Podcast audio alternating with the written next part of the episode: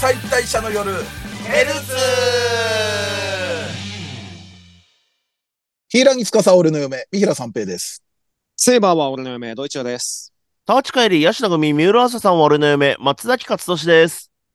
はい。ということでですね、えーっと、生配信がえー決定いたしました。ははいやったーい。6月9日金曜日の20時より、えーはい生配信、二次元再退者の夜ライブストリームボリューム、えー、18、18回目ということでですね、うんはいえーもうニコニコチャンネルのタイムシフト予約のページもできておりまして、えーぜひぜひ皆さんタイムシフト予約をお願いします。お願いします。はい、お願いします。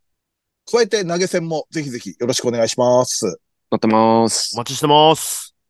はい。そしてあの、10周年ライブのですね、えーチケットももうえー販売しておりますので、えー7月3日月曜日の夜と、10月7日の土曜日の昼、えー会場は両方とも阿佐ヶ谷ロフトへ、どちらも、えー配信がありますので、えー生配信と合わせて、えーこちらは有料ですけれども、えーぜひぜひチケットの購入よろしくお願いします。お願いします。予約して、はい。ではですね、またアニメの話からしていきましょう。はい。今回は松崎さんからお願いします。あ、僕、はい。はいえーっとですね、まあ、今週というか、まあ、その、まあ、なんとなくそのツイッターとか、なんかその辺を見てて、やっぱり一番話題になってたのは僕やばかなと。おお。おー僕やばの6話ですね。うん。うん。ろこれがね、やっぱりその、多分スタッフサイドも多分一番、一番というか、やっぱなんか特に力を入れてる部分でもあり、うん。で、うんだからそのアニメの放送終わった後に、わざわざそれの6話の、あの、終盤のビジュアルを、あの、切り出したなんかその、イイラストみたいなのを、あの、上げてらっしゃったりとか。はい。へえ、公式が。公式でも完全に、はい。で、それコミックナタリーさんとかに載ったりとかして、だから結構やっぱり、えっ、と、このアニメ、まあ漫画の中でも、やっぱりキーポイントの一つうんだし、結構ファンがやっぱり好きな話のところなんですけど、うん。うんとは言っても、怒ってること自体って、なんかめちゃくちゃドラマチックなことが起こってるとかいうわけではなくて、うん。うん。うんやっぱり。あのーまあ、あの、前半部分では、あのーあの、前回のね、その5話からの流れで、あの、うんなんか職業体験、はいはい。はいはいはい。なんかまあ、社会科見学みたいなのは班ごとに分かれて、でね、うんうんあうの、ん秋田書店に行って、う。、うんん。バキの生原稿とか見て うん。でも三つどもえっていうのもあるらしいよ、みたいな話をあーしはいては、いはい同じ作者のね。うんうんうん行って、で、そしたら帰り、い、市川がトイレ行ったのを、その、山田以外が、そう、うん気づかずに先に電車乗っちゃって、二人残されちゃったみたいなところから始まるんですけど、はいはい。うんうんうんやっぱそこもやっぱりキーポイントの一つで、う。うんん。なんかあのーだからもう、だから私のせいでみたいな感じで、なんかちょっと、山田がやっぱりちょっと、ちょっと泣いちゃうんですよね。うん。ううん。うんん泣いちゃってるところを、その、いや、これ、あのー市川が自販機で、その、アイスミルクティー、紅茶家電を買ってやっお茶家て、電。うん。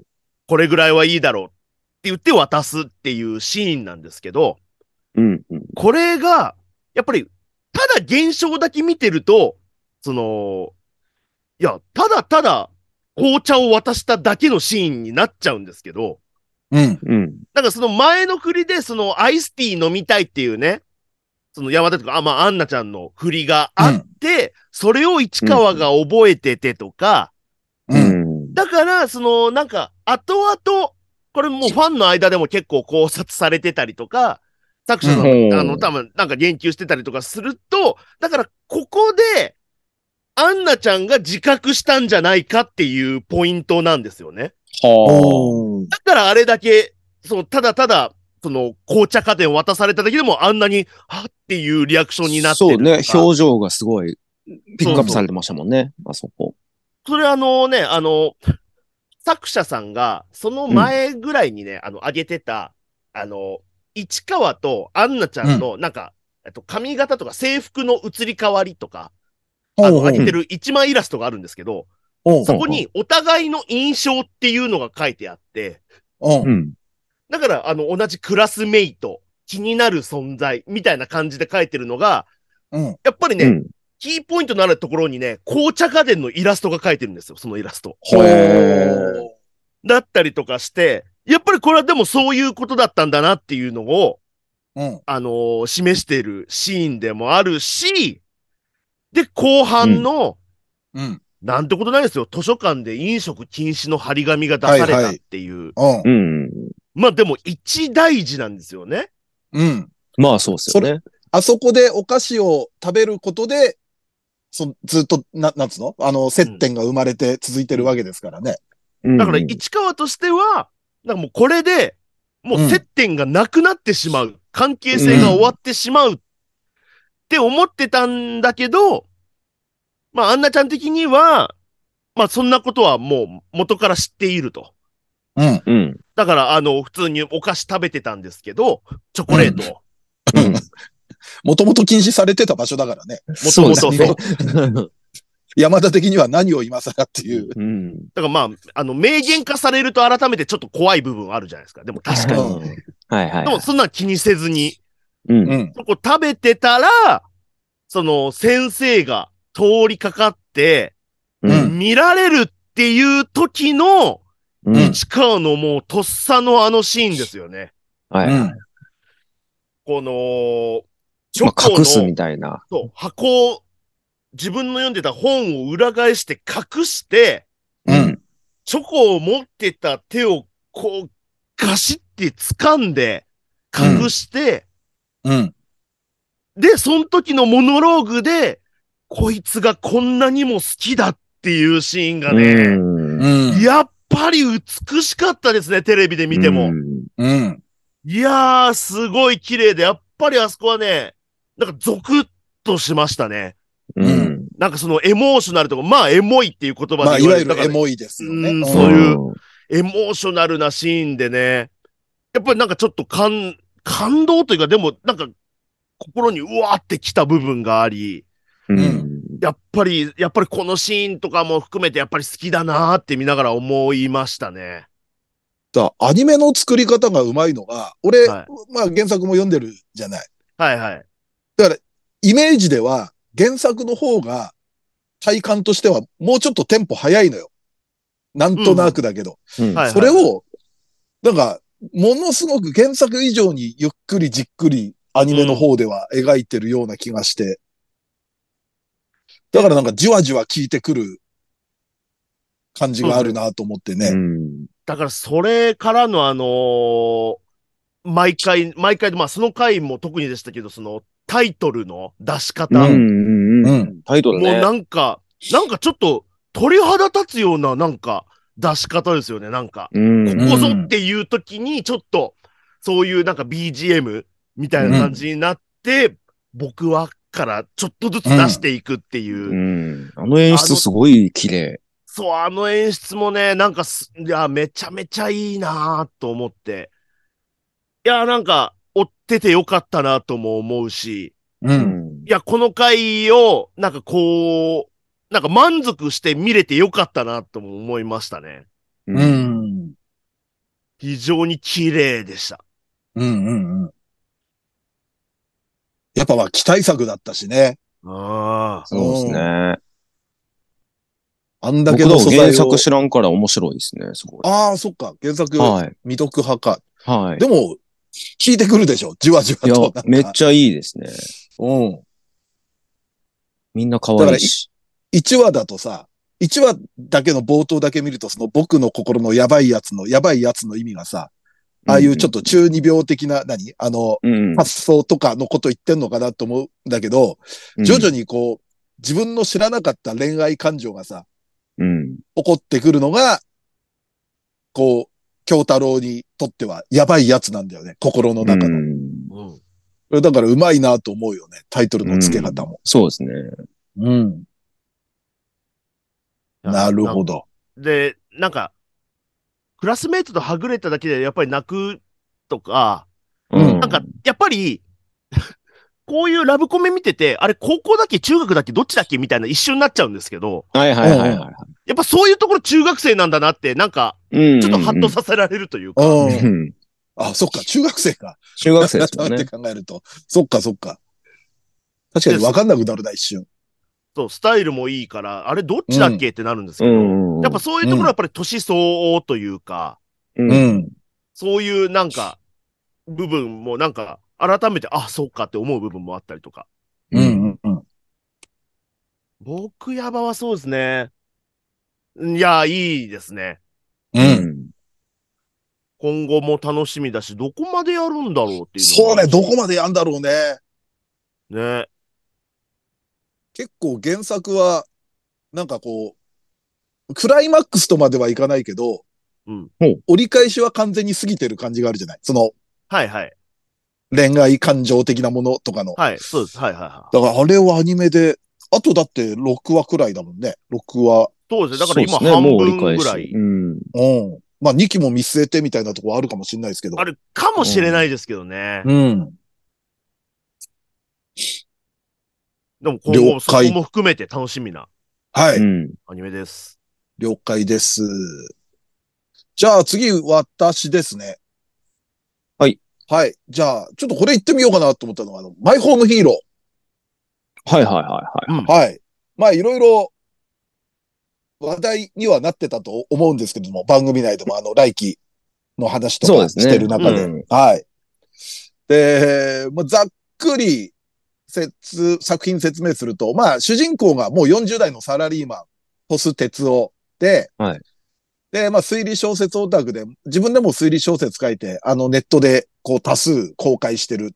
で、だからそういうトリックとか、そういう、なんですかね、殺害方法とかに異常なほど詳しい人なわい。けですよ。ん。うん。奥さんが河川さんつって、まあ、ここの人も40代。で、うん娘がいて大学生で、で、あのーまあ、半グレ的な男性のノブトと付き合っているけれども、まあ、DV を受けてると。うん、で、まあ、ある理由でノブトに殺害計画を立てられる。みたいな、まあ、えー家族がありましてですね。で、まあ、いろいろあって、そのノブトが娘を殺すっていう話をしてるところに、えーお父さんの哲夫が、まあ、それを聞いてしまう。うん。で、それで、まあ、ノブトを撲殺するわけですよ。殺害するわけですよ。で、その死体を処理して、失踪からの行方不明に見せかける。その、自分のトリックとかの推理小説の知識とかを元にして。はい。で、その、まあ、半グレの組織の中では、ノブトは、まあ、ちょっといろいろあって重要な存在だと。で、うん組織が連絡取れなかったノブオを、まあ、辿ってるうちに、あの、組織が、こう、鉄夫に疑いの目を向けると。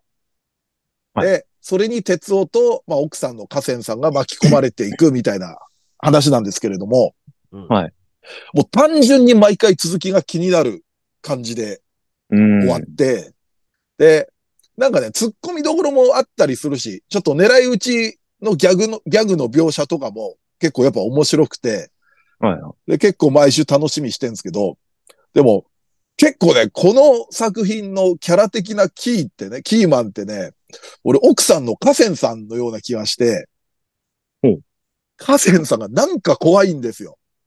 うんなんかね、うんあの、まあ、その大学行って一人暮らししてる娘の部屋で、そのお父さんが、ノブトを殺すわけなんですけれども、うん。で、その殺害した後の直後の現場に、えっ、と、河川さんも奥さんも娘の部屋に来て、で、その直後の現場を見てしまうわけですよ。もう死体も込みで。哲夫さんがもうどうしようって呆然としてるとこで。でもね、さほど動じてないような印象なんですよ。はいはいはい。で、改めて、こう、見てみたら、最初の1話とか見てみたら、その死体処理の、死体の処理をすると。えこれを揉み消す。っていう決断の、その背中を押したのが、ハセンさんなんですよね。うん。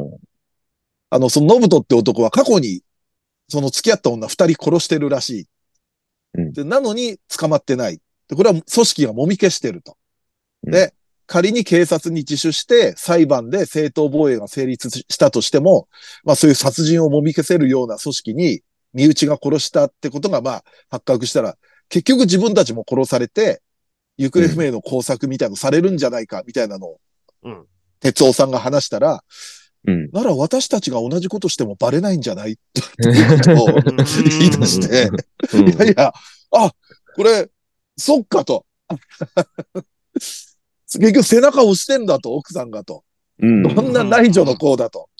で、いや、旦那さんの殺人現場を目の当たりにしたその数分後に、その発想に至るのがやっぱ怖いなと思って、うん。それはそれとしてみたいな。そうそうそうそう。で、結局その流れでその、その娘の部屋の風呂を使って死体を処理すると。はい。で、まあ、哲夫は、まあ、マニアだからその方法も知ってると。うん。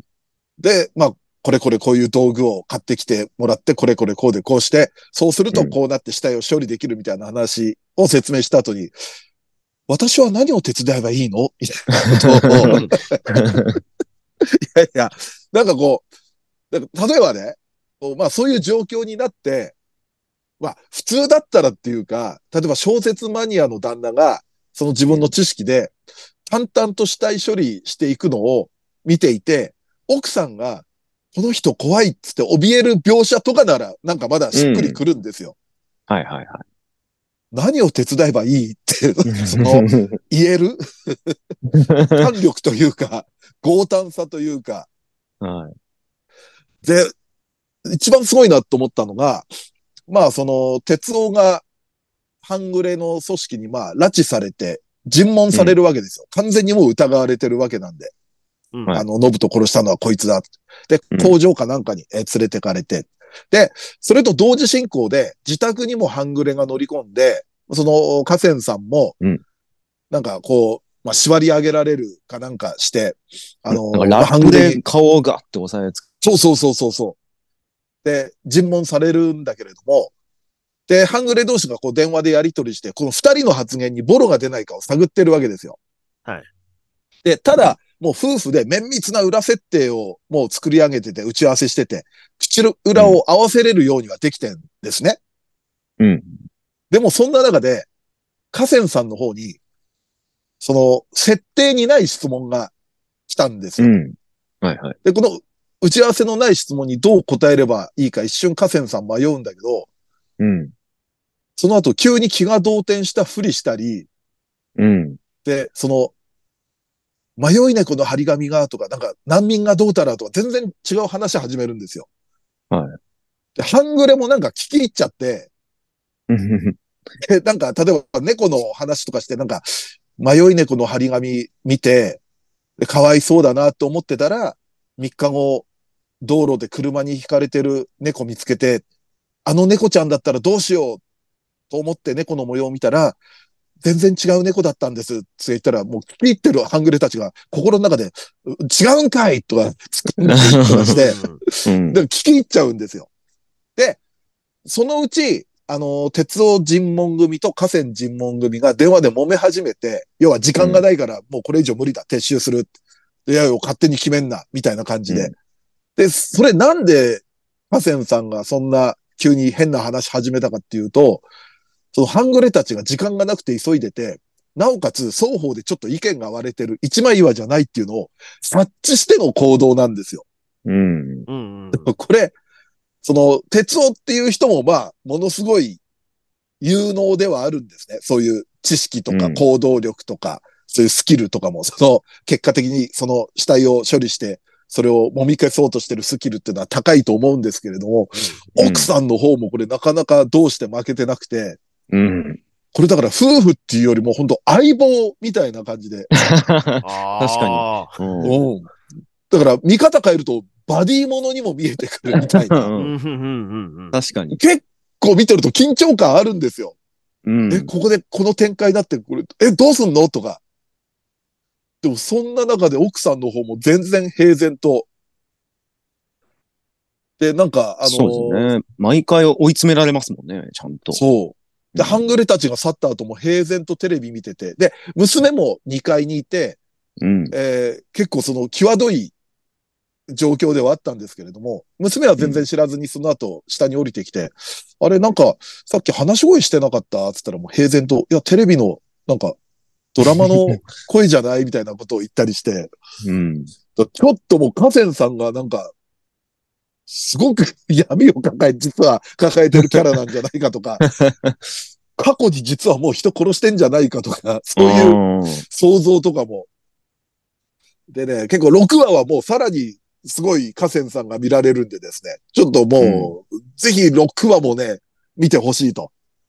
はい6話はもう衝撃のギャグ回たしても、あの、神回に近いと、俺は見てて思ったんでです ね。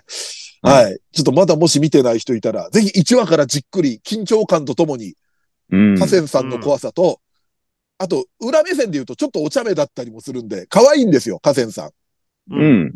そういう意味で。そういうのでね、ちょっと魅力的なキャラでもあるんでね。ぜひぜひね、ちょっとマイホームヒーローは。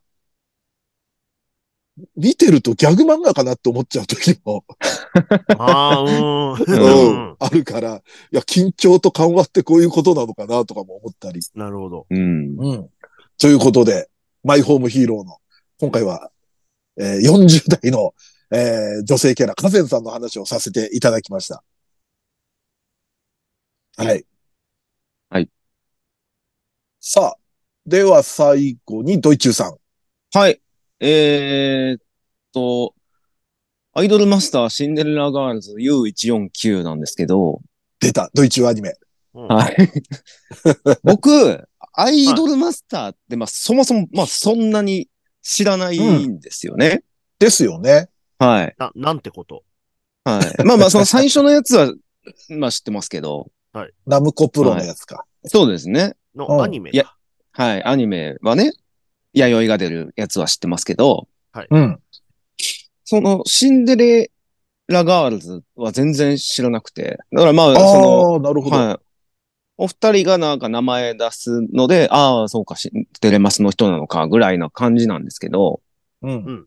で、まあ、U149 ってその第三芸能家の、まあ、メンバーの話じゃないですか。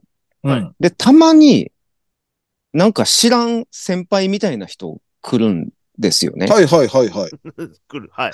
い。 知らん先輩。まあ、多分ドイチューがね、はい。僕は知らないんですけど、はい知ってる人からすると、あ、はい。 これも出てきたみたいな。多分そういうことなんでしょうけど、うん。まあ僕からしたら知らない先輩が急に来たみたいな感じなんで、いや、なんか、 なんか部活に嫌な OB 来たみたいな言い 方やってる。そうそうそう。なんか、そう来る先輩、来る先輩、みんな結構有名な人なんですよね、あれは。ままあ、あ、だそうですよね。からその世界では、もう、はいあの、先輩として、まあ、先輩というか、まあ、すでに活躍してもうアるイ人ドルとっしてて。いう。うん。はい。変な人しかいなくないですかままあ、、デレマスはキャラ強い人多いですからね。ああ、そういうことなんですか。いや、なんか、その、ニナちゃんがうん。着ぐるみ落として、うん。でも稽古場みたいなとこに着ぐるみを落として、うんで、拾う二人組が拾うんですけど、うん俺からしたら知らんキャラやから、そうですね。はい。うん なんかやばいやつ来たんじゃんと思って。 違う わ。そんなアニメじゃねえわ。 わかんだろ、大 体。不審者が、はい、そうです。いや、察し見たろ目、見た目可愛いけど、こいつらやばいやろって思って、落ちてる着ぐるみガーって被って、うん。ふいーんみたいな感じで、なんか公園とか練り歩き出して、文字だけ見たらね、その文字だけで説明されたら、マジで捕まえてほしいよね。そうそうそうそう。 なんか、他にもなんか、YouTube で配信してるう人ん。も、あいつはやばかった。子供になんか配信なんてさせちゃダメだみたいな言いながら、スパチャが送られた瞬間、目の色変えて、あれは炎上する案件ですよね。ミリアちゃんの回か。ミリアの回。はい。そうです、そうです、メディアちゃんの会の時とか。なんか、い要所要所で出てくる、まあ、わ悪い人じゃないんでしょうけど、なんか変やなと思 ってうん。なんかバックダンサー頑張るって時もなんか匂い嗅いだりとか、うん匂い嗅いでどっか行くと か、アドバイスもなく、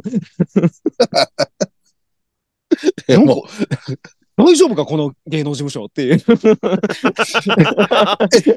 待って、ドイツ。ドイツっはていアニメ見るの慣れてない、結構長いことアニメ見てると思うんだ見けてど。ますけど、一般人の感性みたいな。はい。こ いつやばくねって。だからいろいろね、まあだ、デレマスだと、主要キャラみたいなことなんですよね、多分、あの人たちは。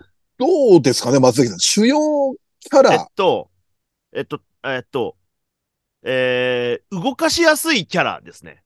ああ、なるほど、なるほど。あのーあ、ちょっとトリッキーな。そうですね。ど。うん。個性が強いえーキャラを、まあ、セレクトはしてますよね。うんううんん。うんし、まあ、これも、あの、原作の漫画があるので、おーあ、そこでそっか。はい、出てる、まあ、先輩のアイドルとか。まあ、でもそこにね、あの、プラスアルファで、あの、ついたりとかはあるんですけど、うんうんでもまあ、まあ、個性強い人を選んでる節はあります。うんあーなるほどな。なるほどね。だって、いやデレマスは、何 ?100 人とかいるんだっけあ、キャラ190とかですね。マジかよ。すごいな。 もうちょいで200か。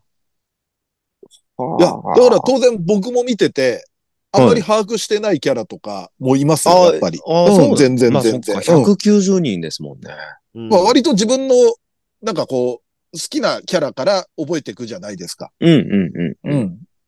僕はやっぱりある程度自分で推しが決まると、あんまりそこから増やしていかないような傾向はああ。あの、大人数のね、アニメとか、はいはいはカいンコレとかもそうでしたうけんど、ううんうん。ん、そういうとこはあるんであれですけど、そっか、まだ、じゃあ、ふ増えてたりもするんですかね、まだ。えーっと、最後に増えたのがでも3年前とかおーそうなんだ。よ、あー、でも4年前とかが、でもそれぐらいですね。そっか。だって、デレマスとまたもう一個違う、なんだっけ、ミリオン、なんだっけ。あー、ミリオンライブ。。あー、ミリオンライブ、はいい。あれも、あれでまた別な、デレマスとは別なくくりってことでしょ別です。キャラとかもはい違うわけでしょ、うん。そうですね。だからその中でまたユニットがあるわけです。まあ、そうですね。うんうん。だからユニットも公式、形の非ユニット公式のみたといなかあるでしょあー。公式のユニットと、あとなんかその二次創作じゃないけど、フはいァンアートの中で、こう、なんとなく確立したキャラとか、あのユニットとかも。あーありますけそど、うでも、割とそこは公式が、なんとなく察して、公式にしたりしてます。ああ、なるほどえね。ーフィードバックさせたりしてんだ。なるはいほど、あなるほど。のお、私たち別に、同人とか言われても何のこっちゃわかりませんよっていう顔して、その辺があーなるほど。なるほどね。さらってはいるはずです。うんそっか。いや、でも、まんまと他のもちょっと気になっちゃうみたいになってるな。うまいことやられてるな、俺で も。ほら、やっぱりあの、変な子って思ったキャラから気になってってる証拠だそかうらなんですよね。うん、結局のとどうこ。どういう子なんだろうってなっちゃう。うんうわぁ、これは、俺みたいなロリコンが、引っかかるやつ多いだろうな。言葉に、言葉にしちゃ った。カタカナ4文字で。はいいいに。いや、でも確かにわかるわ。俺も、なんか、あのーあ、気になるなってこう、また増えてきたからね。そこうでんすなよのね。見せられたら。うん。うん。いや、でも面白いですね。うん。あります。作りも丁寧だしね。は面白い。うん。い。うん。そんな感じですねさあといはいうことで、はい。じゃあこんな感じでしょうか。はい。はい。ではですね。でですね、ちょっと来週なんですけれども、来週来週はいは、あのーまあ、アニメ実況の収録とかもあってですね、また久々に対面収録になる予定なんですけれども、はいはい。で、それでですね、ちょっとあのツイッター Twitter の書き込みがありましてですね、まあ、うちょうどその今回ドイツが話題出してくれたっていうのもあるんですけど、お三方のアイドルマスターシンデレラガールズの U149 なら誰を聞いてみたいですっていうような声もあるんでですね、すげえこと言ってくるじゃねえか。ほうちょっと A パート、まあ、その、まあ、キャラの他に、まあ、なんか、今まで見た中で好きだったシーンとかもですけど、ちょっはいと、はいはい。縛りで、うんうん。あ、 U149 なるほど作品縛り。で、はい、A パートをですね、ちょっと語ってみたいと思いますんで、来週もぜひぜひよろしくお願いいたします。メールも送ってきてくれればね。ぜひぜひ。そうですね。はいはい、皆さんの読み推たいしとも思いますので、はい。はいはい。まあ、ちょっともしかすると、あの、収録がタイトな、あれかもしれないで、メールは早めに送ってくれるとありがたいなとか思います。そうですねか火曜、はい火曜日ぐらいまで に。そうですね。はいありがたいです。はい。お願いぶっしちゃまけるす。と、火曜日中に。 はい。ということでですね、じゃあ次の B パートは、久々にちょっと属性くぐりで、えー、トークをしてみたいと思いますんで、このままよろしくお願いいたします。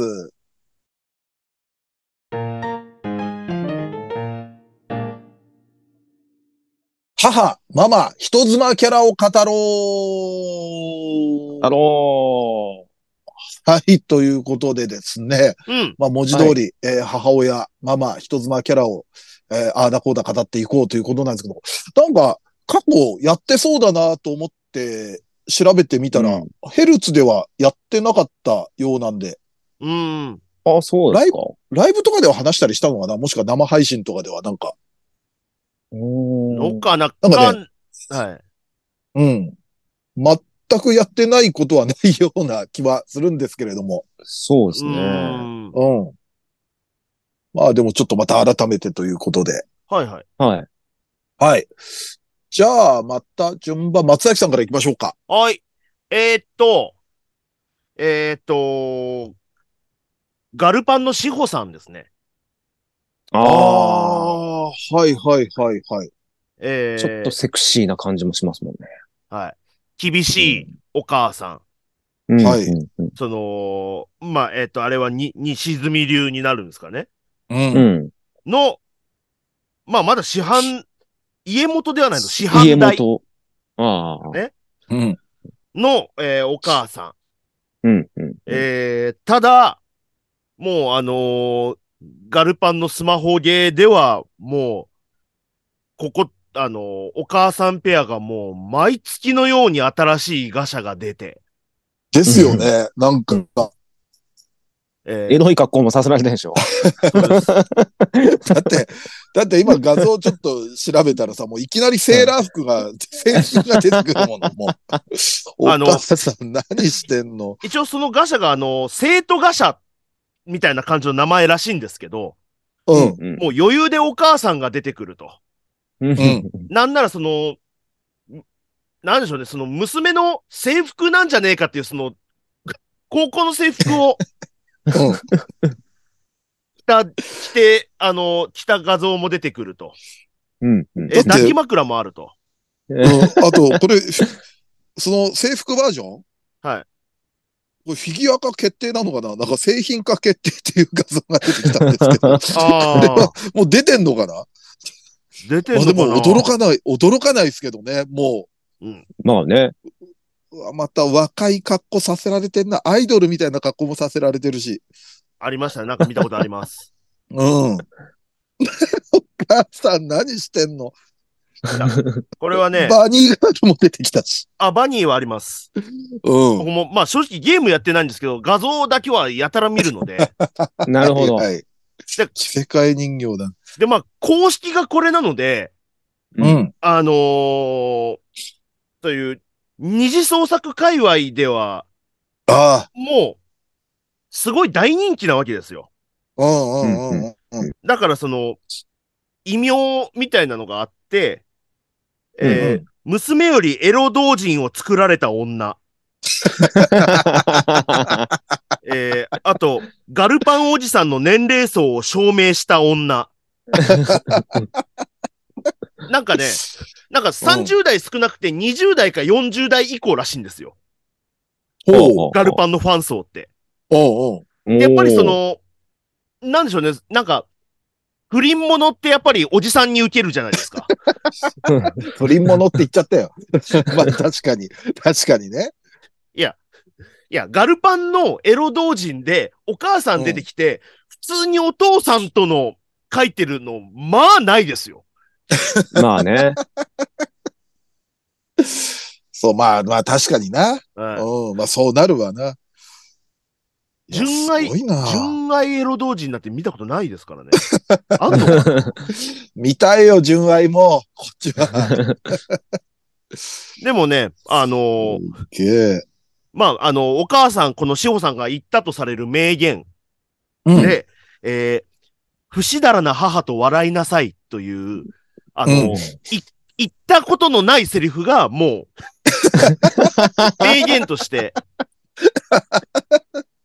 ですよね。絶対公式では言ってないはずですもんね。絶対言ってないんですけど、うん。うん。絶対言ってないし、言わせないしね。うん。でも脳内再生はできるな。あ全然できます ね、これは。うん。っていう、あの、言ってないセリフが、あの、結構、検索の上位にかかってくるぐらいもうん。うんう、もう、そう、そういうキャラでしょっていう、なってる。これ公式じゃないよね。 こんな、これ公式公式アじゃニメなかいらの、アニメからのなんか切り抜きっぽい画像が出てきたんだけど、これ、スケスケのシースルーの服に、して 下着にシースルーのネグリジェみたいの着てますけど、これは違そいますよ、ね。んなアニメじゃないですよ。そうですよね。はいはあアニメではないけど、だから、ガチャならある、あり得るんですよね。ああ。うん。だから、なんかわかんないけど、劇場版が最後まで作られたら、もう、あの、お母さん二もし人かにしたら感謝してほしいですね。うん。うん。 母、母がね、稼いだ資金を投入して、 劇場版を。母は強しなので。うんうんわし。大丈夫ですかはい。志保さん、大丈夫ですか志保さんで。はい。じゃあ、ちょどうしようかな、悩むんだけど、あんまり話したことないキャラにしようかな。えーっとね、トゥーハート2の、好みのお母さん、えーっと、はるかさん。ゆずはら、はい。はるかさんですね。ゆずはらはるか。はい。これね、あのーまあ、トゥーハート2で、でだから主人公の幼馴染みキャラの一人のお母さんなんですけど、はい。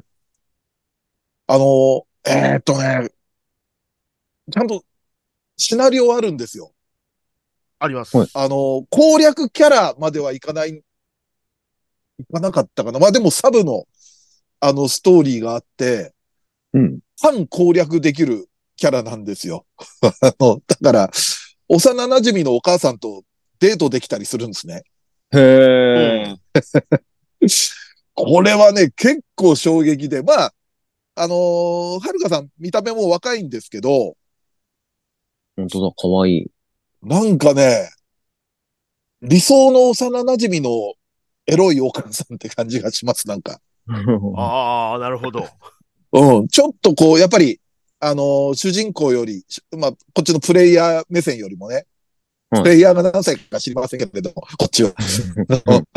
一応、その主人公キャラより年上設定なんですよ。で、トゥーハート2って、年上キャラもまあいることはいるんですよ。攻略キャラに。タマネーとかもそうですし。うん。でもさらにその上の、だから10代が、まあ多分30代に思いを寄せる憧れの人、ななんだだ、そこまでの設定あったかわかんないけど、初恋の人みたいな感じの、で、ああ、なるほど。ただやっぱデートまではできるけど、その、恋人的には絶対ならないし、確かね、まあ、えっ、と、はるかさんエンドって、告白したかななんかでも、そういうような主人公が思いを寄せてるのを、ちゃんとね、振ってくれたような気がします。あそうでしうたっけーん確か。ちょっと俺も今記憶がおぼろげなんですけど、すべてを受け入れるわけじゃなくて、うん。うん。なんか、ごめんねって、あのーそういうことにはならないけど、みたいなね、セリフがおあったような気がするんですけど、それが逆に良かったですね。ううんうんん。うんうんだからちゃんと、意外とそういうほら、恋愛シミュレーションゲーム的なので、気持ちよく振ってくれるってシチュエーションって多分ないと思うんですよ。うん。うん。基本的にはやっぱ成就するか、あの、全然箸にも棒にもかからずみたいのあるじゃないですか。ときメモとかやってても、ステータスはいが足りなくて。うんでもなんかちゃんとこう告白したけど振ってくれる年上キャラっていうので、俺ははるかさんは、まあ今でも評価は高いですけど、いそのトゥーハートファンの、うんもっと評価が高くてもいいような気がするキャラですね。メイドの格好をさせられてるんですかあ、メイドの格好も、なんかね、ちょっとね、あおなんか思い出したぞ。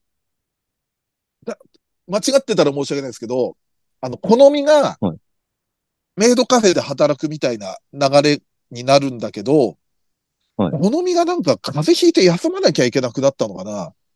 うんそれを代わりにお母さんがメイドカフェで働くみたい な、確か、展開だったような気がします。おぼろげで申し訳ないんですけ ど。で、それになんか主人公が様子見に行ったら、はるかさんが働いてて、みたいな。でもね、あの、そのモブのお客にすごく人気が出たような気がします、なんか。うん。いや、これは、あ、ちょっと俺、話してたら、トゥーハート2やりたくなってきたな。ちょっともう一回振られてきますわ。新しい性癖や。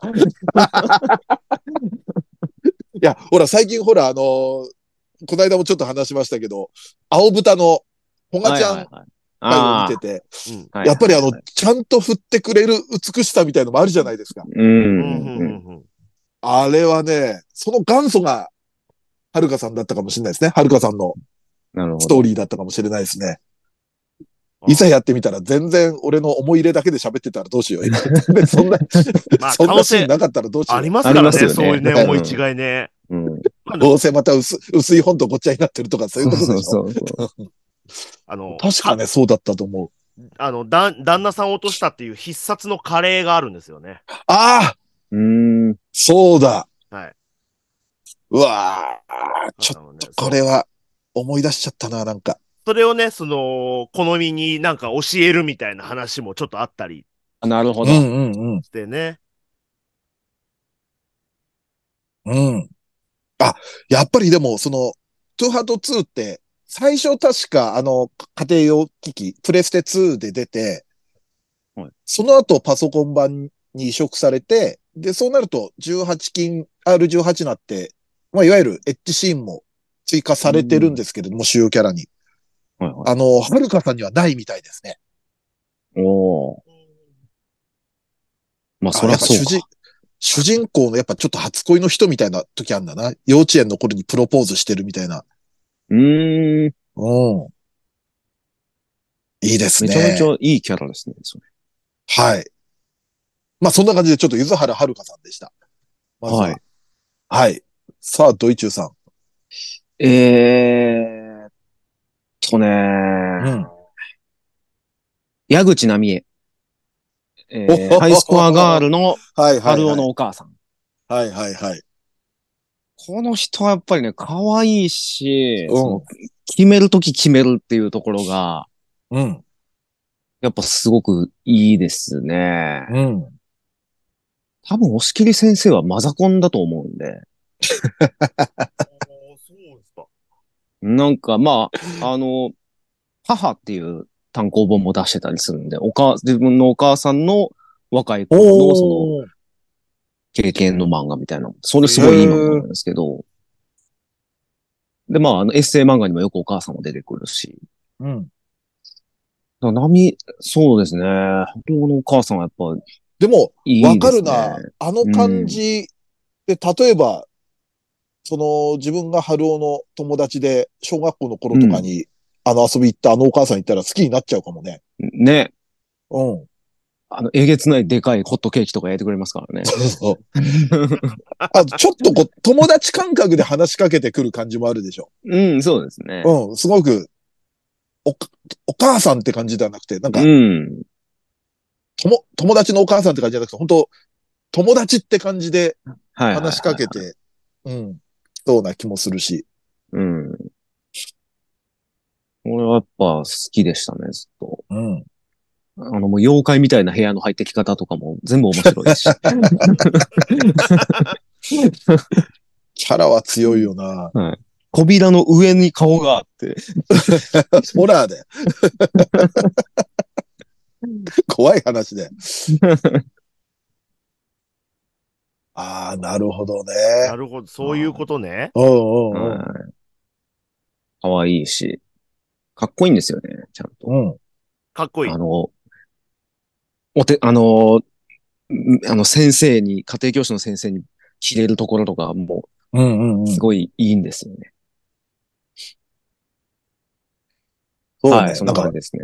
可愛い肝っ玉母さんって感じもするね。ああ、そうですね。う。うん。ちゃんとまさああ息子に諭したりもするし。うん。背中も押すしね。そうですね。うん。さあ、じゃあもう一巡行ってみましょうか。あはあ、どうしよっかな。悩むな、確かにチョイス。ええまあ、すうーん、そうだな。えーえーっと、んまあ、しゃ、喋ってないところにするか。えーっと、ベルメールさうん。おおおーワンピースん。はい。のはいはいはいナミの、ナミとノジコのはい。うん。育ての親ですね。そうだね、育ての親ね。はいうん。そうです。あの、別に実のね、う。うんん。じゃなくてもいいので、うんやっぱりその、母の日はやっぱり、産みも育ても両方感謝しないといけないので、そうですね。はい。あのね、でもね、僕ね、これで、タバコ吸ってる女キャラって好きなんですよ、僕。ああ、そうか。おーなんかね、それがなんかかっこいいのが、うんうんうん。なんかアニメ版で吸ってたのかな吸ってるのかな日アニ本メ版版だったら吸ってんじゃないですかね。あそっかうん。うんサンジも吸ってるから、はい。そっかそっか。海外版だと吸わないんですよ、多分。サンジのタバコもなんか、チュッパチャップスチュッパチャップスににななっってててたり。あうんあ、はい。だからあとあの、なんかちょっとファンキーな髪型というか、うんうんうん。モヒカンちゃモヒカンだもんね。そうですね。なんか横をこう、サイドを刈り上げて。刈り上げて。うんうん。だから、あの、ちょっと、授業参観に来ると、ちょっと目立つなって思いつつ、 だから自分のお母さんだったら、ちょっと、あの、困惑する部分があるかもしれないけど、う。うんん。だから本当なんか友達のお母さんにいてくれたら、なんかいいなっていう感じですね。あうんなんか友達ん家遊びに行って、お母さんがベルメールさんだったら、なんかすげえいいなっていう。いいね。多分し、あのあ、人ん家の子供とかでも叱ってくれるだろうし。ああうあ、んそうですね。かっあ。こいい美しな容院とかベルメーやルっさてんそう。なんか、ああ、いい髪ですね。型、あんな感じだから。ああ。で、もう、あの、ほどな。うん。で、一応なんか子供たちに気使って、みんなの前ではタバコ吸わないけど、みたいな。うんうんうん。ああ、いいね。なんとなくそんなイメージがあって。うんうんうん。まあ割とワンピースの女性キャラの中でもまあ、まあ勝手なイメージですけど、でも好きですね。うんうんうんうん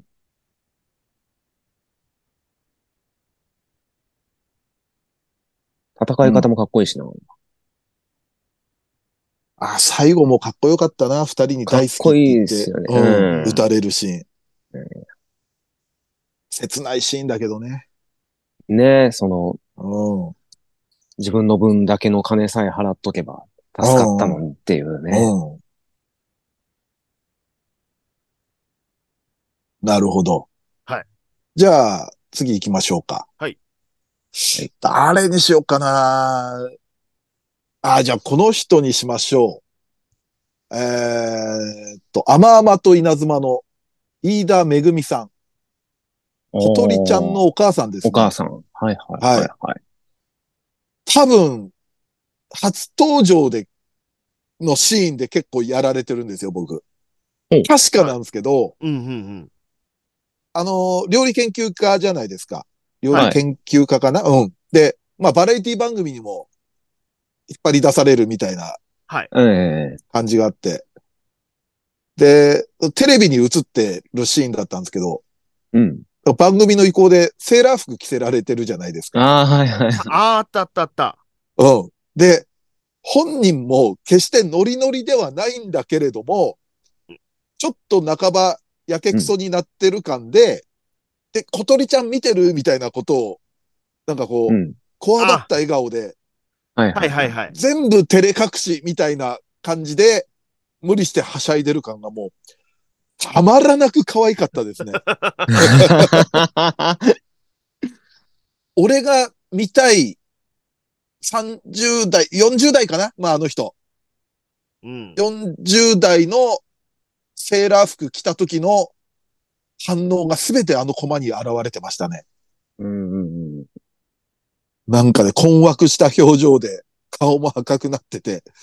でも、番組のためにちょっとはしゃがなきゃみたいな気遣いもあり。うん、で、し 思春期の娘に見てると口走ってしまう。うん。うん。うん。めぐみさんはいいですね。で、決してその娘をないがしろにしてるわけでもないじゃないですか。そうですね。はいはい。そうですね。最初の小鳥ちゃんの感じからで、もしかしたら一瞬そういうとこもあんのかなって出てくるまでは思ったりもしたんですけれども。でもね、全然娘のことも考えてるし、うん。うん。うん。まあ料理も作って、多分非、常にいいお母さんだなっていう。天本稲妻アニメやってた時、僕多分3プラス1に入れてますね。確か。ああーめぐみさ暫定なのか、最終的なやつなのか、ちょっとわす、うぼおぼろげですけど、ん。やっぱりお目が高いね。お母さんは入松れて崎ます。は。 うん鼻が利く。うん。でも、そういう、うん、素敵なお母さんだったな。で、旦那さんとは離婚してるけれども、うん。まあ、決してそんなに今でも悪い関係ではない感じあるじゃない。はいはいはうん。だからそういう意味でもすごく大人の人だなとは思うし。い。うん。うん。いや、いいお母さんですね、あれは。確かに。うんうん。あんな人がやってる飯屋あったら通っちゃうよね。まあでも、なかなか、あのーね、ゆ予約とかも取れなさそうな。あ そんなひどい店じゃないですもんね。うんうん。でも庶民的な店っちゃ庶民的な店だよね。半居酒屋みたいな。まあ、小料理屋みたいな。あうん、小料理屋か。ですそよっねかそっか。うん。いやー、でもいいですね。めぐみさうんはいん。はい。またセーラー服姿みたいです。その話、さあ、結構してますうね、ん今回ね。お母さんがセーラー服、娘の、うんみたいな。そうですね。ひ人のお母さんだから好きってこと言ってたけど 言われた方たまったもんじゃないですよ、ね。たまったもんじ自分の母親に置き換えてみたまえ。はい。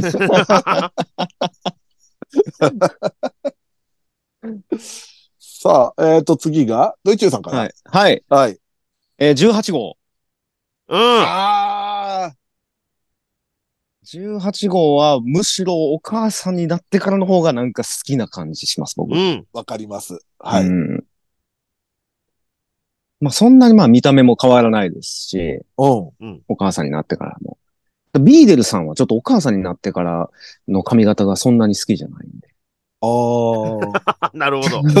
ビーデルさんはやっぱ、あの、まだ結婚する前の方が可愛かったんで。でも確かにドラゴンボールの、まあ女性キャラって、まあこういう言い方するといろいろあれかもしれないですけども、はいは母親になって結構ガラッとキャラ変わるみたいなとこあるじゃないですか。やっぱ母になるじゃないですか。うんうんうんうん。でも、18号さんは割と地続きっていうか、そそうですね。まあまあ、うん。なんかあのままお母さんになったみたいなとこはありますうね。んうんうん。まあ、人造人間ですからね。うんね。で、えっ、と、子供、娘、マーロンちゃんだっけマロンですかね。マロンか。うん。もともなんかお母さんとして接してるけど、でもち、ゃんと抱っこしてね。うん。うん。作中で一番その結婚してからも、クリリンとうん。恋人的な気持ちも続いたまま妻になってるような、うん。なってるような気もちょっとしますそうね。なんですよね。ううんんうんうん。なんかまだちょん、まだちゃんと照れたりしてそうで。そうそうそうそう。ああうん。それがまたいいっていうね。なんだったっけかなあれ原作ではなかったな。アニメ。割と新しい方のアニメ、GT 以降のアニメだったと思うんですけど、クリリンはがもう警官になってて、うんうんうん。でもなんか、えーっと、敵みたいのがなんか現れて、行ってくるみたいな感じになって、こう、武空術で飛んでくのを見送った時の18号さんが、なんかポソッと、かっこいいってつぶやいた。ああ、なんかあったと思う、それ。うん。なんかね、ね。それすっごい覚えてるんですよ。あ、まだこの人、恋してんだ、うんクリリンにって。うんうんうん。ん。あれは良かったですね。いいですよね。えー、18号。いやー、まあこんな話してたらもう、はいもうこんな時間ですよ。あ ら、二巡しただけでこんな時間ですよ。もはい。はしゃぎすぎましたね。うはしゃぎすぎましたね。人妻、人妻捕人 妻まえのて。話で。まだね、まああえて今回話さなかったのもいっぱいいるじゃないですか、多分お互い。うん。まあまあまなんでまたちょっと機会あったらやりたいですね、これは。僕はありますね。はい。うん、俺もありますね。あ。あんまり言い過ぎてて言わなかったってキャラもいますしね。はいはいは まあそうですよね。ちょこちょこ話してるってやつもいますしね。うん。なので、またちょっとね、頃合い見はていこれ、またやりましょはい。う。はい。なんか過去にね、あの、いろいろ初期の頃とかってよく属性で、あの、こういうトークやってたんですけど、あのうー、んリクエストとかっても欲しいですね。なんかあの、もうああ、一そうで回すね。こういう属性でやってくださいとか、過去にやったやつでも。はい。はい。では、そんな感じで、今回は母、ママ、人妻キャラを語ってみました。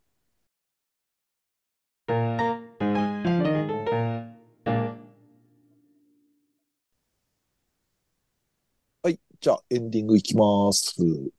はい。はい、エンディングです。はい。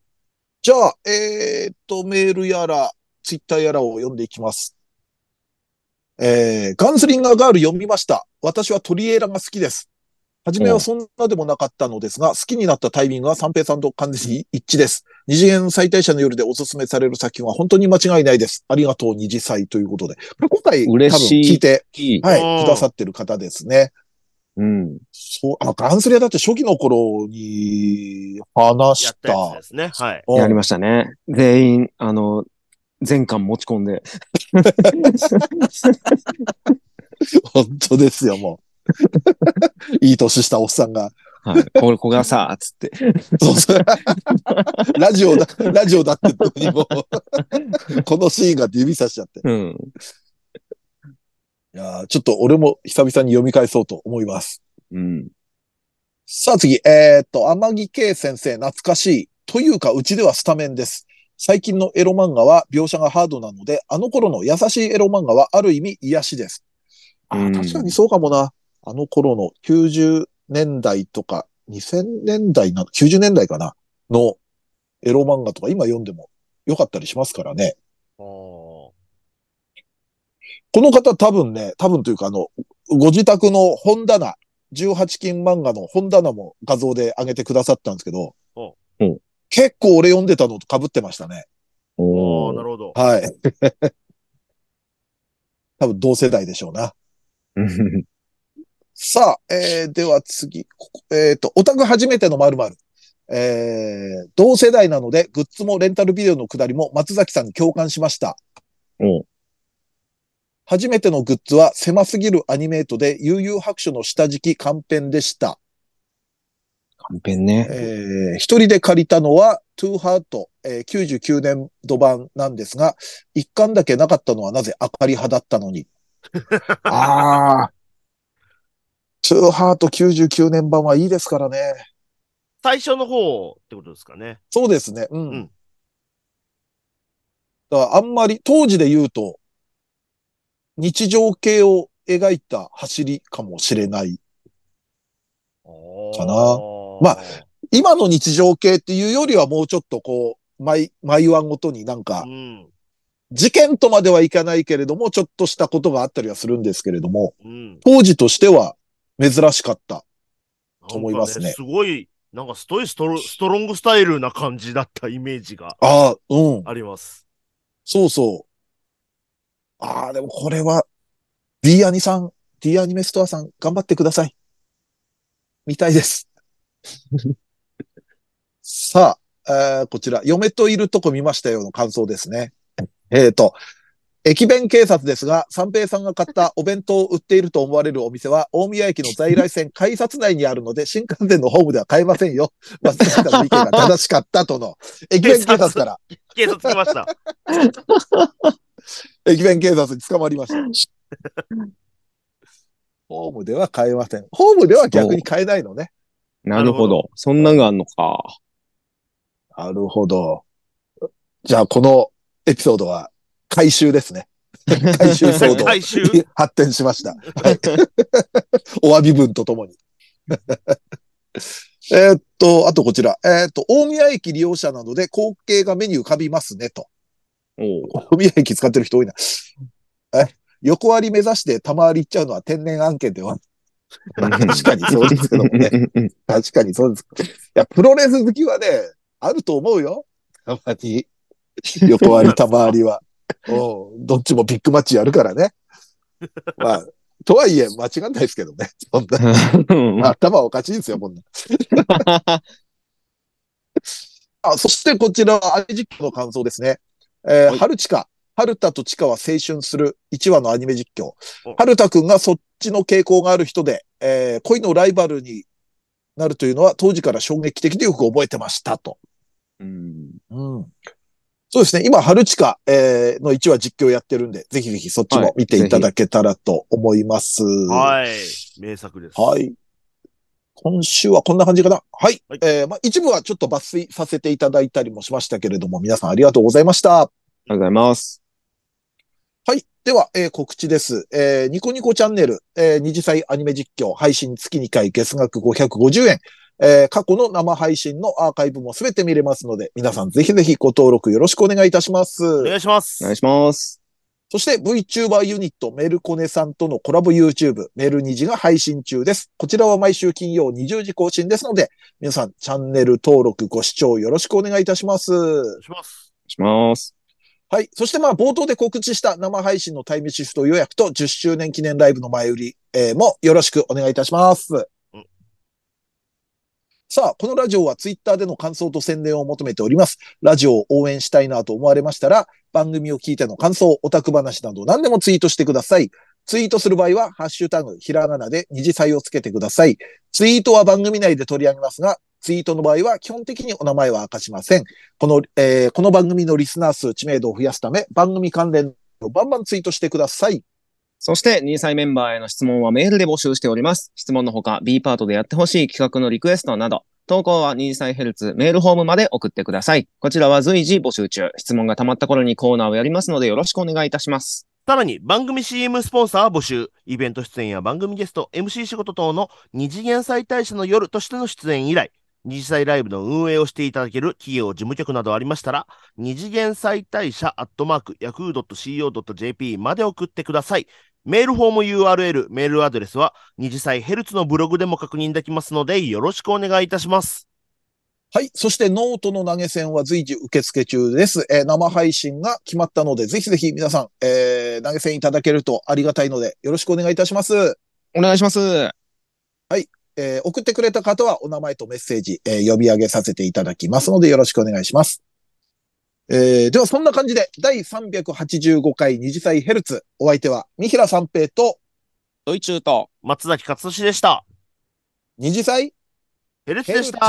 した。はい、OK です。はいうん。なるほどね。そっか、駅弁警察が現れたか。すごいっすね。あるん だ。ちゃんと捕まるんですね。ねえ。やっぱ妄想を語るときは、入念な調べ、調査を。だってね。そんな妄想って息苦しいものだったのいや、ちょだってし、めちゃめちゃ駅弁の名前まで調べてくるんだもんだって。 そうそうそうそう。自爪分、が甘かった自分が息苦しくしてんすよ、ちょっ と。そうですよ。そっ駅か弁買ってきたでいいんですよ。 そうか、うんふわっとさせとけばいかったんだ。はい。おういや、でもさ、そういうのが楽しいじゃない。デー トの、デートの妄想してるとき。です。でも、そしたらやっぱり荒が出ちゃうから。そうなんですよね。じゃあもう実際行ってればよかったんだね。まあ、でもそうですね。うん。うん。そうだな。実際行って写真撮って。う。うんん。よし、久々 にまた動くか。フィギュア持って。